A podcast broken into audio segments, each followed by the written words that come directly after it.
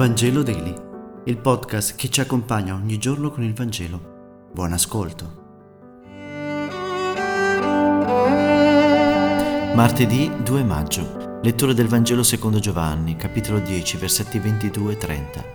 Ricorreva allora a Gerusalemme la festa della dedicazione. Era inverno. Gesù camminava nel Tempio, nel portico di Salomone. Allora i giudei gli si fecero intorno, gli dicevano, fino a quando ci terrai nell'incertezza? Sei tu il Cristo? Dillo a noi apertamente. Gesù rispose loro, ve l'ho detto e non credete. Le opere che io compio nel nome del Padre mio, queste danno testimonianza di me. Ma voi non credete, perché non fate parte delle mie pecore. Le mie pecore ascoltano la mia voce.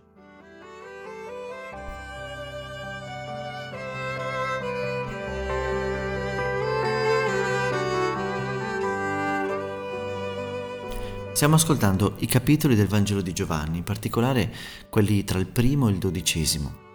Questa parte di capitoli viene chiamata come il libro dei segni, perché in essi avviene la rivelazione progressiva del mistero di Dio in Gesù. Nella misura in cui Gesù fa la rivelazione, crescono l'adesione, ma anche l'opposizione attorno a lui, secondo la visione con cui ognuno aspettava l'arrivo del Messia.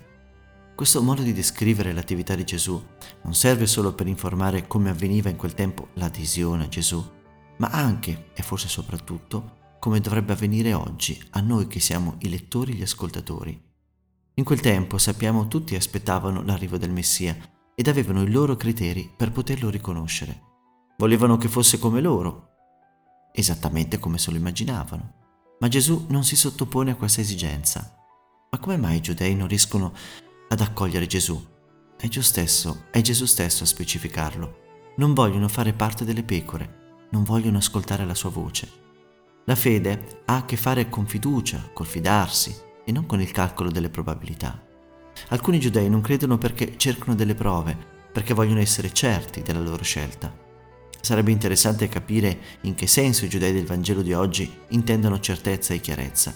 Se per avere una certezza o ricercare la chiarezza vogliono qualcosa che spenga completamente le loro domande, allora rimarranno delusi, perché spesso Dio risponde alle nostre domande con altre domande. Il Vangelo, in fondo, ci dice che c'è solo un modo per comprendere, e questo è l'ascolto della sua voce. Noi diremmo oggi del suo Vangelo. I veri discepoli non danno credito, o non dovrebbero darlo, ad altri maestri, e anche spazio o, altre voci dovrebbero essere desiderosi di ascoltare Gesù, cercare di raccogliere e custodire ogni sua parola. Ecco le pecore del Signore, come dice il Vangelo.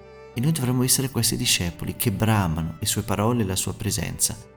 Ma com'è difficile oggigiorno ascoltare la sua voce. Sono tante quelle che ci ronzano attorno e spesso più convincenti e apparentemente più pragmatiche, soprattutto quando basano la loro argomentazione sulle nostre paure come individui e come società. Il pastore invece non parla mai con toni minacciosi, ma con un linguaggio di amore e di misericordia per tutti. Ed è qui che si gioca la capacità di riconoscerlo e di volerlo ascoltare. Grazie per aver meditato insieme. A domani.